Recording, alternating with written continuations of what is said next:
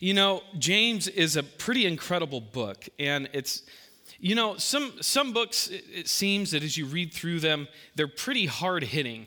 And James is one of those books. He's kind of like a no nonsense guy. He just says it like it is, kind of like the Old Testament prophet Amos, who is a shepherd, a farmer guy. And he's just, have you ever met that type?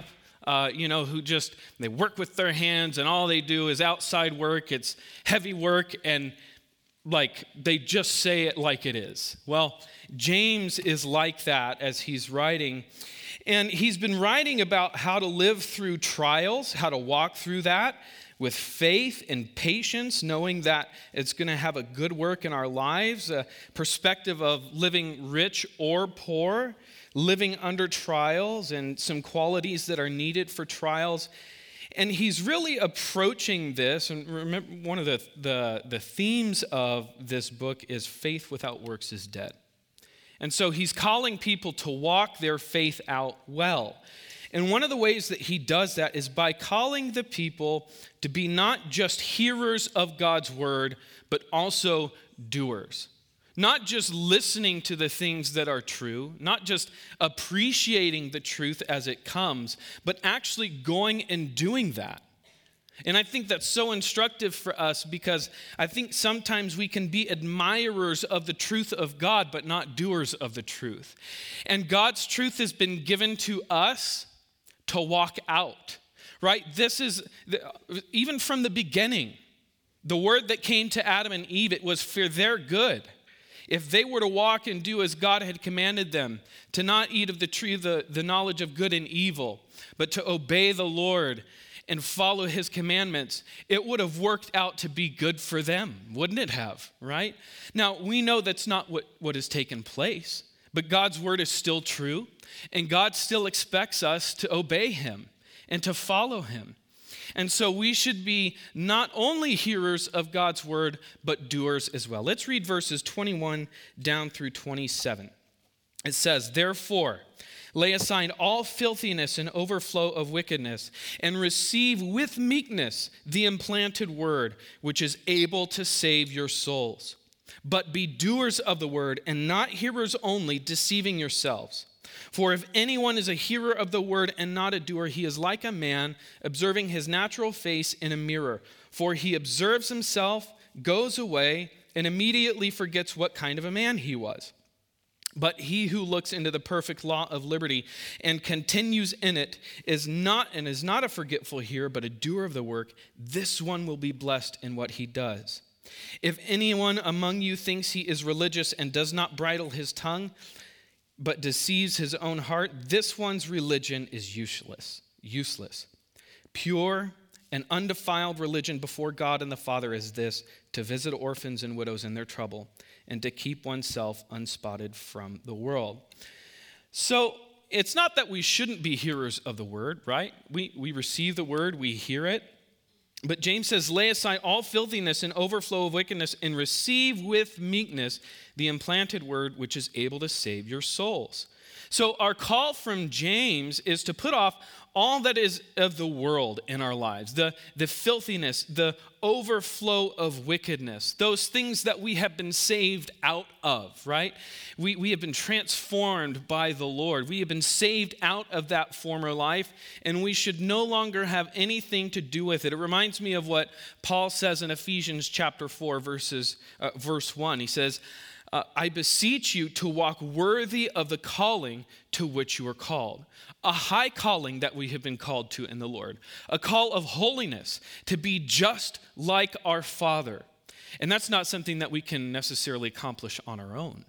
But we look to the Lord for strength to do that. But nevertheless, we have the call to be walking worthy of that call, to be walking worthy of the Lord and walking in holiness laying aside those former things of the world, the former lusts. And he gives a couple of examples um, later and kind of sandwiched between this and really throughout the whole book. He's just calling people to live out their faith. And genuine faith will have certain results. And, and that is one of them that we're looking at today, not just being a hearer, but a doer as well. But we are to be those who hear the word of the Lord. And he says, and receive with meekness the implanted word. The idea is that we receive the word with humility, recognizing that the Lord is full of authority. He's our master. You know, and in a passage that, that is so focused on being doers of the word, let us not first overlook that we are to be hearers and that we are to receive the word of God. What does that mean? Soak it in, read it, receive it when it's being taught mull over it, meditate upon it, chew it over. You know, we had a youth event a couple of years ago, and um, we went to this this fall. Uh, place um, like for a fall festival one of the local farms and uh, have you ever seen a cow chew the cud oh man it's fascinating it's just literally we stood there for 15 20 minutes just watching this phenomenon take place. It i mean i was fascinated by it but the idea right and their anatomy is such that they chew they chew the cud right? They chew it to get all of the nutrients out of it. And and that's similar to to what we should be doing that idea of meditation just chewing on it and allowing all of it be, to be soaked in. And I just ask you, are you allowing the Word of God to soak into your life? You know, I'm not simply asking if you've had a quiet time lately, but in the times that you have interacted with the Word, have you allowed it to penetrate your heart? Not just think about it and appreciate it as something for somebody else or something that's nice to, to think about or recognize that it's true. But have you really allowed that to, um, to work in your heart? To soak in. And you know, the word is precious, isn't it? It is a treasure for us, something that the Lord, He didn't have to leave it for us, but He's given it to us and it's profitable for us. Are we daily treasuring the Word like He wants us to? You know, this idea of the implanted Word, right? It's an agricultural term. It carries the idea of something that needs to be tended to, something that needs to be cared for. And are we tending to this in our lives? Are we receiving with meekness, humility, the word of the Lord? Psalm 119, verse 72 says, The law of your mouth is better to me than thousands of coins of gold and silver. And, you know, I kind of find that a challenging verse because it's really saying, Your word, Lord, is better to me than all the riches I could ever amass. It's better to me than anything and better than the comforts of luxury that gold and silver could afford. And I think I apply that to my life, you know. It's not like I'm rolling in coins of gold and silver. I'm well taken care of here. So, you know, I'm not saying anything further than that. But, um, you know, is it better than sleep to me? Maybe, maybe that hits some of you guys. What about your time on social media? Sports, your schoolwork, your career? Your phone, whatever, your, your pursuit of wealth or influence. And I think sometimes when I run down through that list, I'm like, oh, that kind of hurts. I, I, don't know that I can honestly say every day I have valued God's word as much as I would thousands of coins of gold and silver, or whatever that might be for uh, you in your life or for me in my life. And the simple reality is that many times, at the expense of our spiritual well being, we neglect the needful part of receiving with meekness the word. But the word has been given to us for our benefit. And the word of God is powerful. It's powerful. He goes on to say, it's able to save your souls. He says, Receive with meekness the implanted word, which is able to save your souls. It's the message of salvation and of transformation. You know, our faith comes by and is strengthened with the hearing of the word of God. And this verb to save, according to one writer, it, it implies not merely the salvation of the soul, but the restoration of life. He says to save then means to make a person whole and complete in every respect. And that is what the Word of God is able to do for the believer. I'm sure you have experienced that in your life. When you've been reading the Word, when you've been studying, or maybe you've been in this room or another studying the Word of God, and something just comes in like a flood. It's the Word of God that pierces your heart and it brings transformation into your life. I know I've experienced times like that. So, salvation, yes, but that transformation that comes by hearing the word of the Lord. It's through the word of the Lord, his message of grace to us all, that we learn about him. We learn about the truth of sin, forgiveness, the work of Jesus. This word is power and truth for your life and for my life. 2 Timothy 3:15 says, and this is Paul writing to Timothy talking about um, Timothy's childhood, he says, From childhood you have known the Holy Scriptures, which are able to make you wise for salvation through faith which is in Christ Jesus. Thank the Lord for the word, which is able to make us wise unto salvation, which is able to transform us and make us more like Jesus. That's really what we need, isn't it? To be more like Jesus, to look at to look at him and we know so much of him through the word, to be like him. And this is what scripture says it does. 2 Timothy 3 16 and 17. We're familiar with these verses. All scripture is given by inspiration of God and is profitable for doctrine, for reproof, for correction, for instruction in righteousness, that the man of God may be complete, thoroughly equipped for every good work. See, through the Word of God, we are instructed on how to live our lives to honor Him. Through the Word of God, we are instructed on how to think correctly, how to approach this fallen world. Through the Word of God, we are corrected when we find ourselves in sin or in error. You know, correction isn't a very pleasant thing when you receive it right in that moment.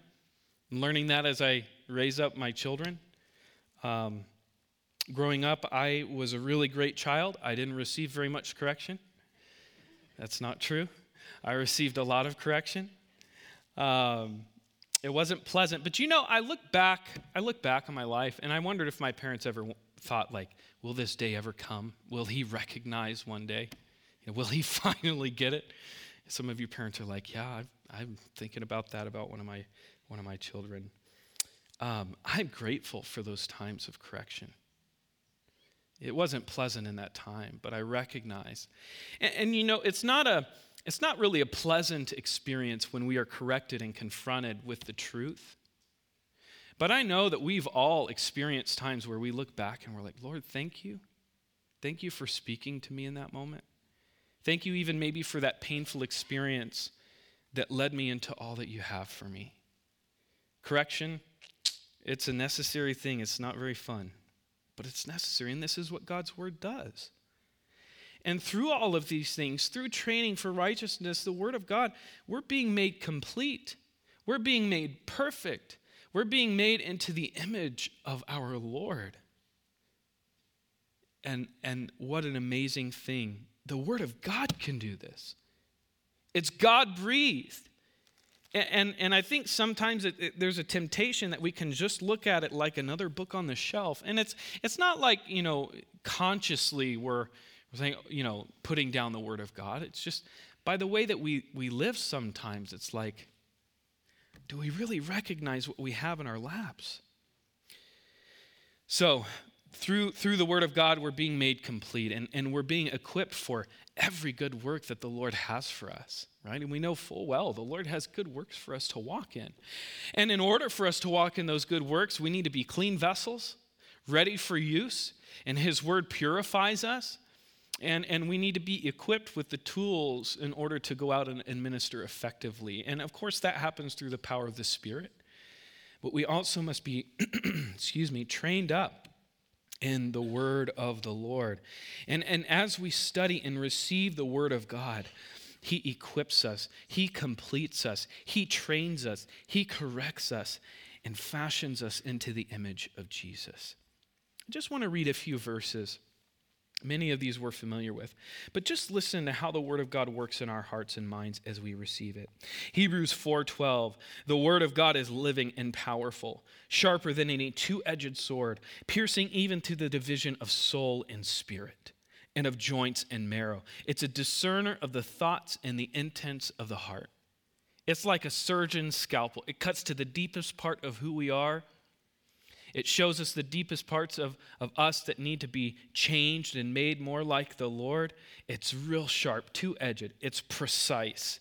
It cuts deep in our hearts and it discerns our thoughts and intents.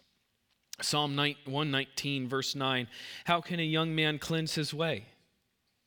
By taking heed according to your word. You want to live a pure life before the Lord? You want to live a life that is honoring to Him? Keep your way according to the word of the Lord. Follow after it. Follow after it. Psalm 119, verse 150 Your word is a lamp to my feet and a light to my path. He shows us the way we should go. The word gives us direction and, and discernment. It, it, gives us a path to follow in life.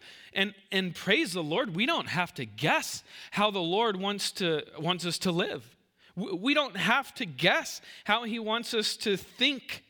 We have it here before us. And sure, there's times in our life where we're facing particular decisions where it, you know, it doesn't show us, you know, James chapter 3, verse 4 says, Turn left on a main street at this day in a particular time, and I'm going to have you witness to somebody. You know, we need specific direction for that. But as a general uh, uh, theme for our life, he shows us how we should walk, where we should go, the path that we should follow. And the beautiful thing about the word of the Lord is that it's never going to pass, it's going to stand forever. Isaiah 40, verse 8 the grass withers, the flower fades, but the word of our God abides forever. It is a sure foundation for us. It's not going to change from one moment to the next. He, the Lord doesn't change. He's the same yesterday, today, and forevermore. And so we have that sure foundation for us. Have you ever been just thrown off by somebody who, you know, something that's changed in, in writing that you've agreed to? You know, you, you've written something and you've agreed to it, and then all of a sudden the terms change, and you're like, what in the world is this? No, we agreed to this. The Lord doesn't, He doesn't change anything. He has declared from of old His will and His purpose and His desire for us, and it's not going to change, and it's going to stand forever. And you know, I love John 17, 17. This is God, the, the Lord's prayer for, for even us. He says, Sanctify them by your truth. Your word is truth. We can be sanctified by the word of the Lord. It's not just a book to read, it actually works in our hearts and our lives. And you know, the Lord's expectation is that we will not only receive the word with humility, but recognize that his word is authoritative in our life. He has the authority to tell us what to do. And, and, and we have the burden on our lives to follow him, to be obedient children. We are to be uh, to, the, to the Lord those faithful servants as he is our master. He's called us to live a certain way. It's not an option. The world can say, well, you can follow your dreams, follow your pursuits, be true to who you are. But if that being true to who you are and that following your pursuits and that pursuing your dreams, if that is contrary to God's word, then our will and our hope, it's got to submit. His word is authoritative. So, a part of this receiving the word isn't just appreciating and recognizing what the word does in us, but it's actually submitting ourselves humbly underneath the authority of the Lord. And he speaks so clearly through his word. We recognize that, that his word is authoritative, and we live with such conviction that that is true as doers of the word of God. I love what the Lord says in Luke 18 or, or Luke 11 verse 28. He says, Blessed are those who hear the word of God and keep it. So let's go on into the next few verses, verses 22 down through 25, where we are called to not just be hearers of the word, but doers as well. Be doers of the word and not hearers only, deceiving yourselves. For if anyone is a hearer of the word and not a doer, he is like a man observing his natural face in a mirror. For he observes himself goes away and immediately forgets what kind of man, excuse me, he was. But he who looks into the perfect law of liberty and continues in it, and is not a forgetful hearer, but a doer of the work, this one will be blessed in what he does. So, James says we, we must hear God's word, we must receive it, and not only hear it, but we've also got to be doers of the word. And anything else, James says, is deception. To hear God's word and to do nothing with it is deception. And the challenging thing about deception is the one who is deceived does not know that they're deceived. Right? You know, it's, I've never seen someone who's deceived that says, Ah, I'm deceived, I know right? I've, I've, never experienced that before. And, and, usually it's, it's the Word of God that comes in and reveals that they have been deceived. It's the Word of God that comes in and shows that they have been fooled or misled. Deceive means to mislead the mind or to cause to believe what is false or to disbelieve what is true or to cheat or to rob. And isn't it true we deceive ourselves in thinking that by hearing the word only, and not also by walking in it, that we're living the life that God wants us to live. You know, you can hear the word and believe it wholeheartedly, give a hearty amen. It really encourages us to do thus and so. It, it does command us against certain things or to do certain things. Yet the true test of authenticity of our walk is how we respond to the word when it comes and it instructs and it confronts us. The Lord says we're fooling ourselves if we don't walk according to his word. See, when God commands, he expects obedience of his children, doesn't he? When God says to love one another as Jesus loved us, we say, Yes, Lord, and we do as he says. When God says to watch what comes out of your mouth and speak only those edifying words to one another, we say, Yes, Lord and don't justify how we've been speaking with or about others. When the Lord says to seek Him with all of our hearts, we say, Yes, Lord, and we seek Him out gladly. And when the Lord says not to lie to one another or to Him, we say, Yes, Lord. And we walk in truthfulness in every area of our life. When the Lord says to seek the kingdom of God first, we say, Yes, Lord, and leave the treasures of the world behind in pursuit of Him first. When the Lord says to have nothing to do with sexual immorality, we say, Yes, Lord. And we do whatever it takes to forsake the sexual sin that can so easily entangle us and live a pure life. It's what He said. When the Lord says to confess our sin, no matter how dark it might be, when He calls us to confess, maybe to Him, to a brother or sister as well, so that we can walk in freedom, we say, Yes, Lord and we confess and we walk in the freedom and receive his forgiveness. When he says to surrender that unhealthy job or hobby or relationship so that you can pursue holiness and the call of God in your life, we say, Yes, Lord. And we cut ties in obedience. When the Lord says to forgive that person for the harm and the pain that they caused, we say, Yes, Lord. And we forgive that person as we have been forgiven by our Father. We walk in obedience. And you know, it's hard when it meets us right here, isn't it? Sometimes it's, it's a real daily thing to walk in obedience to the Lord. But you know what? There is such fruit and peace that comes when we surrender ourselves to the will of the Lord and we just say, Yes, Lord. Yes, I want what you want. You know, for those of you who are parents and even growing up, those of you in your own homes, you've recognized when your parents have said something or done something to you and you're like you don't understand it right now but you'll see it's going to benefit you and and so many times we find ourselves in situations like that with the Lord where we don't quite understand it all but we've just got to be faithful to do what he calls us to do and to be obedient to the word, especially in those hard areas. Especially in those hard areas. And, and the thing is, is that we deceive ourselves if we come to his word and receive instruction and correction and we don't seek to live it out. We are deceived. We are deceived if that's the case.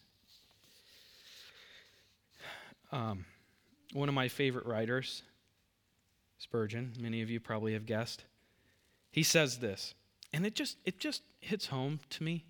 He says, "I fear we have many such in all congregations, admiring hearers, affectionate hearers, attached hearers, but all the while unblessed hearers because they are not doers of the word." And I think it's so interesting because in verse 25 it says, "Those who are hearer or, or um, doers, right, who continue in the perfect law of liberty and is not a forgetful hearer, this one will be blessed in what he does. There's such blessing that comes when we walk in obedience to the Lord. And James kind of illustrates for us what being a hearer only of the word looks like. It's like if somebody looks into a mirror only to sh- shortly turn around and not recall what was seen or what he looks like. You know, looking and just completely forgetting. And, and, and the word is like that spiritual mirror that reveals who we actually are at our core. And, and we can come to the word and we can say, well, what do I look like today? Be careful to look too hard, okay? Right? Because you might be afraid, all right? Uh, wh- what do I look like today? Right? What do I look like? And, and when we come and we see that blemish, or, or we see that thing that needs to be taken care of, the bedhead spiritually, right? Whatever it is, um, it's going to reveal what we actually look like. And we need to be willing to allow the Lord to deal with that, right? To, to change us. Um, but, but see, if we come to the Word and we don't do it, it's like coming to the mirror and walking away and just completely forgetting. It's like looking at who you really are through the mirror of God's Word and proceeding to do nothing in order to subject yourself to the sanctifying, cleansing, empowering work of the Holy Spirit in your life through the truth of God's Word. You know, something that I heard a lot when I grew up, um, and, and maybe you've heard the same thing. Um, this idea that God's, God's commandments are hard to follow it's just so restrictive. I would hear that, you know, from, from some of my unsaved friends growing up through school, right? It's so restrictive. You know, you just can't live your life and be who you want to be. And I mean, I think there's some elements to that are true. I can't live my life and just be whoever I want to be necessarily. But you know, I I have found so much freedom, and I know you have too, in walking in obedience to God's commands. The, the commands of God are freedom for us. When we came to the Lord in faith and asked Him to save us, and He brought us into this relationship, He gave us His Holy Spirit. He's given us His power to walk in the life that we should live, and He's given us instruction through His Word. And it's really when we find the truth of God, we know what He wants us to do, and we start committing ourselves and walking along that, we really find freedom. We really find what it means to be free in life. 1 John 5 3 says, For this is the love of God that we keep his commandments, and his commandments are not burdensome. His commandments are not burdensome. It gives us freedom. It gives us freedom. You know, I, I, I love this idea because it's not hard to follow the Lord. It's harder to not follow the Lord. It really is. Now, it's hard in the sense that you don't have the comfort of the Lord when you're going through tough times. You don't have the strength that it, he, he supplies. But it's certainly not harder in terms of living a fulfilling life. Living the life that God has given you and the purpose that He's given you to fulfill in His will. It's not a hard life to live. Are there challenging decisions? Yeah. Are there tough decisions that we have to make? Absolutely. But, but the Lord gives us strength to make them all. And his commandments are not burdensome. His commandments are not burdensome. And I love how James describes the word. In verse 25, he says, It is the perfect law of liberty. This idea of the law, the will in the commands of God, that, that, that system, that order by which he wants us to walk, the things that he wants us to do. And, you know, we're, we're under the law of grace in Jesus, but he's still given us commands to walk through to live out. And this is the, the commands of the Lord. It's a perfect law, it's perfect in every way. It, it brings perfection in us, not, not the sense that we arrive at a place where we don't sin anymore, but that perfection of the, the wholeness and the completeness of the work of the Lord in us. And, and it's the law of liberty. It's the law of liberty. You know, people who are kept in bondage when they taste freedom again, they, they recognize when they have tasted freedom because they have known what bondage is. And I lived a time in my life where I was a hearer of the word. I was in church every week, I served every week. I, I, I would say yes and amen to every sermon that was preached, but I wasn't a doer of the word. And you know that I was deceiving myself? And I was living a life that was burdensome. And I was living a life that was full of bondage to sin. And I tasted the freedom of God when He changed my heart and gave me a desire to follow Him and in His commandments. He gave me a desire to honor him and to pursue him. And when I just took those steps of obedience, it's then when I really tasted freedom and that perfect law of liberty. That is the word of God for us, isn't it? The perfect law of liberty. There's such freedom. There's no, there, there's not, it's not burdensome to follow the Lord, there's freedom. But the key here is this He who looks into the perfect law of liberty and continues in it. He who looks at the law of liberty and continues in it. The, the idea of the one who looks, that word carries the idea of an intent, a, a pursuit, a determination to continue. The meditation, as we talked about earlier, a continuous effort, right? It's not just a, a once and done, it's a continual thing. Looking into it contemplating and devouring the Word of God to see what it has to say. And when the truth confronts us, the one who continues in this endeavor will be blessed. The one who continues in faithful obedience and seeking and hearing and obeying and then receiving and seeking and hearing and obeying, there's such a blessedness that comes when we continue in the perfect law of liberty. Let me read to you this quote. It says, God's law is permanent and unchangeable. It applies to everyone at any time and in any situation. It is perfect. Why is the law perfect? Because God's perfect law gives freedom, and it alone sets, sets man really free. That is, the law of God through Jesus Christ sets man free from the bondage of sin and selfishness. Says Jesus, so if the Son sets you free, you will be free indeed. Within the boundaries of the law of God, man is free. For there he lives in the environment God designated for him. When he crosses the boundary, he becomes a slave to sin. As long as he keeps the law, he is free. And I thank the Lord for the conviction of the Spirit that comes. So often, isn't it true when we find ourselves crossing that, that line outside of that law of liberty? That the Holy Spirit brings to mind the Word, Scripture, of what the Lord wants us to do. He's so good to bring us back, isn't He? Many seek freedom to live however they desire, but they don't know that they're living in bondage to sin. They look at the commands of God as burdensome, and maybe you're in that place tonight. Uh, maybe you're a believer, or maybe you have you've had nothing to do with the Lord or church or anything like that. But for the first time tonight, you're hearing that there's freedom in obeying the Lord and that his commands aren't burdensome. Call upon him. Ask him to change you and save you.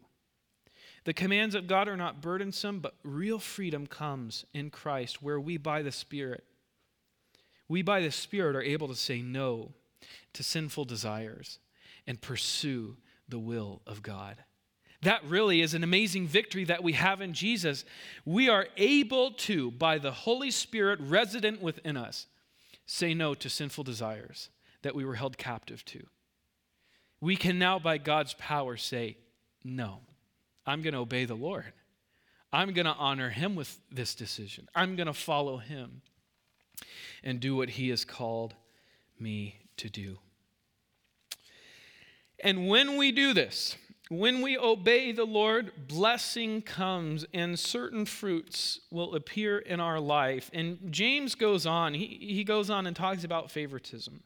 He goes on and talks about if, if you're really following the Lord and obeying Him, there's going to be certain things that come from your life. You're going to have pure speech. You're going to be walking in heavenly wisdom and not demonic wisdom. You're going to walk in humility toward one another and not pride. You're not going to judge another person based on his circumstances. You're going to welcome them in. You're not going to boast about tomorrow. You're going to trust the Lord for everything.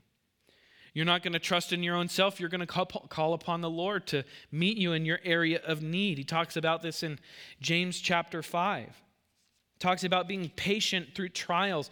There are certain things and, and, and blessings and benefits that come to our life when we, we just obey the Lord and we're faithful to do what He calls us in every season of life. There's never a time in my life where I've said, Man, I am really disappointed I obeyed you, Lord. Never. There's been a lot of times where I've had the thought, I wish I would have obeyed you. I wish I would have followed you and done what you told me to do. So, walking in this perfect law of liberty, it brings blessing into our life and it's going to yield certain fruits. And, and verses 26 through 28, it kind of seems a little disjointed, but it's really not when you think about this in context. If we are hearing the word, if we are doing the word, then our heart is going to be in line with the Lord and we are we are going to walk well toward others. We're going to we're going to do those things that the lord wants us to practically as an outworking of our faith and that inward change that has taken place. And so we see what pure religion is in god's eyes in verses 26 27 and 28 or excuse me just 26 and 27 says if any among you thinks he is religious and does not bridle his tongue deceives his own heart this one's religion is useless. That's some pretty strong words, isn't it? Useless? Wow. Man, that is some strong language there. But you see the, the line of thought is that if we are hearing and we are obeying, then certain fruit will come. And on the contrary, if someone is claiming to really walk well with the Lord, and walking well in pure religion, and their life doesn't show anything for it, they are deceived, right? If somebody thinks he's religious and doesn't watch what he's saying, he's deceiving his own heart, and his religion is worthless, right? It's useless. But he goes on to say, pure and undefiled religion before God and the Father is this to visit orphans and widows in their trouble, and to keep oneself unspotted from the world. This is what pure and undefiled religion is. And many a times when we hear this verse quoted, we only get that first part to visit orphans and widows in their trouble. And that doesn't mean it's, there's another part to this, and it doesn't diminish that aspect of it. We need to be caring for those who can't care for themselves. We need to be watching out, and that's going to be a natural outworking of the work of God in our life as we're submitting ourselves to Him, as we're wanting to know what His will is. We see Jesus coming, and what was the main crowd that He was ministering to? Sinners and poor people and sick people, right? I mean, this was who He was ministering to. Now, He ministered to the, the, the religious leaders, He ministered to all people. He had some really hard things to say for them. But, but he, he came and he ministered in these practical ways of doing his will, his word, and we should do the same, being obedient to the Lord. I think of that first example, controlling what you say, bridling the tongue. You know, the bridle is, is the instrument by which you, you control a horse, right? The bit and the bridle. You, you steer the horse, right? Um, I'm not the best horse steerer. I've had the chance of riding horses, and they don't listen to me. But it's probably because I'm not the best, uh, best person with a bridle. Um, I'm, I'm told that comes with time. But you know, it's the idea of control and steering it, you know, and, and, and we also, James says here, we've got to be able to control our mouth. And you think about all the verses that come, come to mind you know, um, the heart being the, the wellspring and, and, and out of the mouth, right? Um, the, the, things that, that come, right? It's indicative of what's going on in our hearts. And I don't have any particular verses coming to mind. Just read through Proverbs and you'll find a ton that talk about speech and how it's really indicative of what's going on in our hearts. And so the idea is that if we're claiming to be religious and obedient to the Lord and, and, and we can't control our mouth, then there's problems that are going on. There's deception that's taking place. But I think it's just an important point to stop here and just consider that practical thing of controlling what we say to ourselves, to other people, um, watching how we say it, really bridling our tongue. He goes on in chapter 3 and he says, uh, the tongue is just evil. I mean, it just Wildfires are set ablaze by it. It just it can steer the ship. It's just incredible the damage. And and I know many of you have experienced this in your own life. Whether it's something that you've said or somebody has said to you, and you can see the destruction that comes. Very simply, let's let's walk in the spirit of the Lord with each other. Walk in the instruction that we receive right? If there's a, a pattern of speech in your life that is unwholesome, corrupt, or, maybe not even inherently sinful, but not profitable, ask the Lord to change your heart and give you that ability by the Spirit to bridle your tongue. You know, another thing that I heard growing up is, you know, it doesn't really matter how you talk, right? You know, and,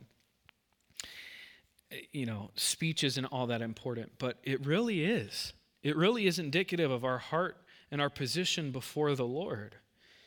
Is the person who does not bridle his tongue, who does not heed that which is heard in Scripture, this one's religion, James says, is useless. I think that's, that's something really to chew on. So, you know, we should, we should not imitate the ways of the world around us. We should have pure speech. In that verse in Ephesians, I think I have that written down. Did I not say it? Yeah, Ephesians chapter 4, verse 29. It says, no, Let no corrupt word proceed out of your mouth, but what is good for necessary edification. I think Troy mentioned this verse a couple of weeks ago.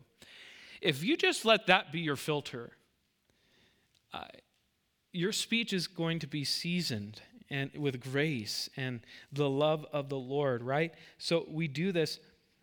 We, don't let corrupt speech come from our mouth we only speak what is good for necessary edification with the purpose or the result that it imparts grace to the hearers. And really, that's, that's what we need to be doing. It doesn't mean that we don't speak the hard things in, in love. We do that. That's speaking truth. That is speaking what is necessary for edification. But maybe there's an area of your life where you're like, I've, I haven't been bridling that. And maybe it's speech and maybe it's something else. Maybe you've closed your heart off to the Lord or you've become dull in a, a particular area of sensitivity to the Lord where that conviction would come as you read the word or and you're in a Bible study and it just doesn't hit you anymore. And that callus has begun to develop in your heart. Allow the Lord to, to rip that callus off and have that sensitivity again. Bridle your tongue. There's a lot of destruction that can come when we don't. And, and so part of this is, is caring for those, as we mentioned, who are in trouble, visiting orphans, caring for, caring for them, caring for the widows who are in their trouble, making sure that we are being Jesus, the hands and feet of the Lord to them. And I, I love this last verse because it really sums this whole section up. It says, keep, Uh, to keep oneself unspotted from the world. So, we then, in our pursuit of the Lord and walking in the perfect law of liberty, we, we should care for those who are in need. We should watch what we say. These aren't the only things, but we should live a life of purity, seeking what the Lord wants, not pursuing the things of the world, but the things that are above. One of my favorite verses, a few verses that talk about this, just a few pages over in 1 John chapter 2. It says, Do not love the world or the things in the world. If anyone loves the world, the love of the Father is not in him. For all that is in the world, the lust of the flesh, the lust of the eyes, and the pride of life, is not of the Father, but is of this world. and the world is passing away and the lust of it, but he who does the will of God abides forever. Is there an area of your life where it's looking worldly? Then hear the word of the Lord. Come out and be separate. Be cleansed, be holy, for I am holy, says the Lord. Don't be like the world. Don't conform to the patterns of the world. We, have a, we are a new man. We've been created anew in Jesus. And we've been called to obey the Lord by being hearers and doers of the word. Be obedient to the Lord, walk in his ways, seek after him. And the worship team, you can come forward as we close here. But I just, I just wanted to take a moment here with the Lord and just reflect. In your times of meeting with the Lord and turning to His Word, this could be Bible study, it could be teaching at church, or uh, times where you're just meditating and, and mulling over the things of the Lord. Are you receiving with meekness the Word of God? Recognizing that the Lord has the authority. The Word has the authority to tell me what to do. Are you receiving that with humility? Are you receiving that instruction from the Lord? Not merely appreciating the truths, but receiving them as applicable to you and to your situation and to your life. Recognize the authority that the Lord has. Maybe you need to submit afresh to Him tonight in this. Just ask the Lord, Lord, would you, would you do this work in me? I, I, just, I submit myself again to you and to your word. And when you receive the word, do you then seek to live it out and obey the word of God? Or, or are you that deceived hearer that comes to the mirror and says, Yeah, that's really nice, and walk away and not be changed? Because that is deception. Let's just take a moment here before the Lord in prayer. Ask the Lord to search your heart. If there's any way within you that is not pleasing to Him, confess that to Him. Ask Him for strength to submit to His will. Ask Him to, to change your perspective to see and to realize that His commandments are not burdensome, but there is that perfect law of liberty that when we follow it, there's such freedom and joy that comes when obeying Him. Submit to His authority. Ask Him for strength to walk as you ought. And, and maybe, maybe you have never submitted yourself to the Lord. You're not a believer. He loves you, He wants you to follow after Him. And you can be saved and changed and transformed by believing in Jesus, by trusting that He died for you, that He's risen from the grave, if you believe and call upon his name, the word says you will be saved. Experience that transformation today. Let's take a moment before the Lord.